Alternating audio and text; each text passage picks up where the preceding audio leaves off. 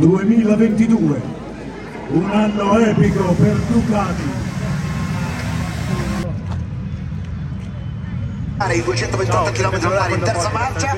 prima staccata importante per curva 2 per Goffrey Pecco Bagnaia sono passati 50 anni. È campione del mondo Bologna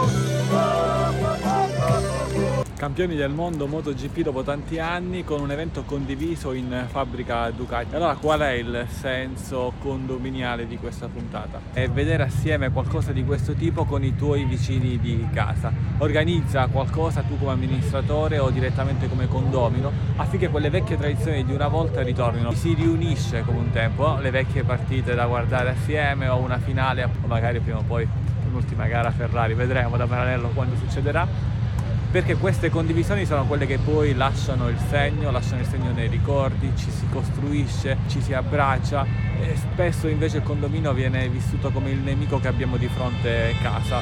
E invece no, condividere, aprire in questo caso la fabbrica ai fan oltre ai vari tesserati, ai vari dipendenti in maniera piccola anche all'interno del condominio. So, organizza ovviamente questi eventi condividendoli, scrivo sulla bacheca condomani così ove possibile da invitare tutti quando c'è spazio. Arrivata a Ducati a Bologna, magari si organizza tutti quanti assieme all'interno della bacheca condominiale per andarla a fare assieme, no, non è necessario. Come parola chiave. Per Bologna, per l'Italia, campioni! Con il Condo Podcast è tutto, un caro saluto dall'ingegnere Antonio Bevacqua e a quando presto. Uomini, donne, Ciò che Ducati fa in vita riecheggia nell'eternità. Ducati, al nostro segnale, hai scatenato l'inferno!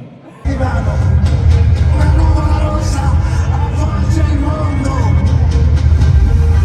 nuvola rossa c'è